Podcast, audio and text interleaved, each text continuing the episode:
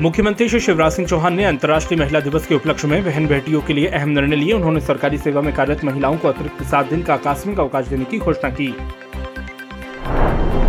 मुख्यमंत्री श्री चौहान ने कहा कि कक्षा दसवीं के बाद उच्चतर माध्यमिक विद्यालय और कॉलेज में बेटियों को वित्तीय साक्षरता हेतु पाठ पढ़ाया जाएगा। बालिकाओं के लिए स्किल ट्रेनिंग की व्यवस्था की जाएगी।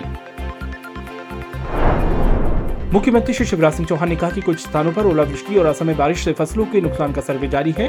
किसान भाई बहन चिंता न करें। आरबीसी छह चार के तहत राहत राशि व फ़सल बीमा योजना का लाभ दिलाया जाएगा। मुख्यमंत्री श्री शिवराज सिंह चौहान ने किलचीपुर की बेटी सुश्री संतोष चौहान को उनके जज्बे और जुनून के लिए बधाई दी।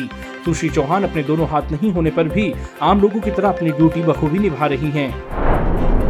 मुख्यमंत्री श्री शिवराज सिंह चौहान ने प्रसिद्ध अभिनेता और निर्देशक सतीश कौशिक जी के निधन पर अपनी शोक संवेदनाएँ व्यक्त की। उन्होंने कहा कि कौशिक जी ने अपने अभिनय से हिंदी फ़िल्म जगत पर गहरी छाप छोड़ी है।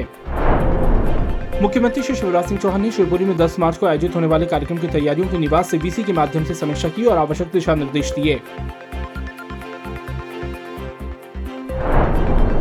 मुख्यमंत्री श्री शिवराज सिंह चौहान ने अपने प्रतिदिन पौधरोपण के संकल्प के क्रम में आज श्यामनगर स्थित उद्यान में सागुन, आंवला और गुलमोहर के पौधे लगाए।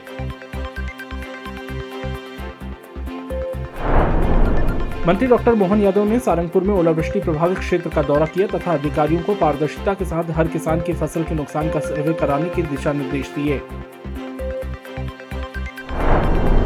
मंत्री श्री ओम प्रकाश सकलेचा नीमच में गणेश शंकर विद्यार्थी जिला प्रेस क्लब द्वारा आयोजित होली मिलन समारोह में शामिल हुए और पत्रकार और मीडिया से जुड़े लोगों को शुभकामनाएँ दी।